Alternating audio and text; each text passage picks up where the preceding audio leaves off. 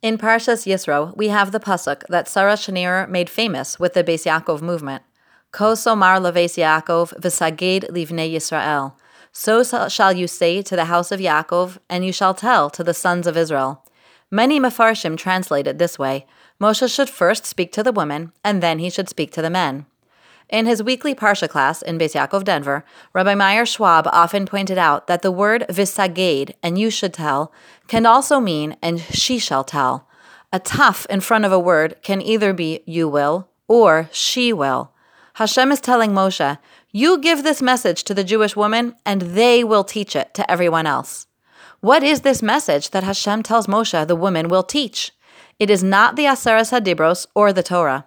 It's actually earlier than that, and the message is this You saw what I did in Egypt, and I carried you on eagle wings and brought you to me. And now, if you listen to my voice and guard my covenant, you shall be to me the most beloved treasure of all peoples, for mine is the entire world. You shall be a kingdom of priests and a holy nation. The message the women are entrusted to teach to all of Klal Yisrael isn't one of do this or don't do that. It is one of relationship, I have cared for you completely, says Hashem, and if you uphold our covenantal relationship, you will be beloved to me and treasured by me. This is a precursor to accepting the Torah or learning the mitzvahs, and this is the area of strength of woman. I heard from Rabbi Golfez of Baltimore that Hashem told Moshe to speak to the women first to build the relationship between the Jewish nation and him because the Torah isn't primarily a list of commands, but first and foremost, a relationship between us. It is only once we feel Hashem's loving commitment to us, and after we have expressed our loving commitment to Him, that we are ready to learn what to do and what not to do.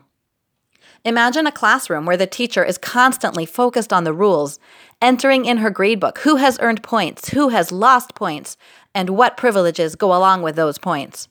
Contrast that to a beloved teacher whose relationship with her students is so strong that her gradebook doesn't even need to be out on the table.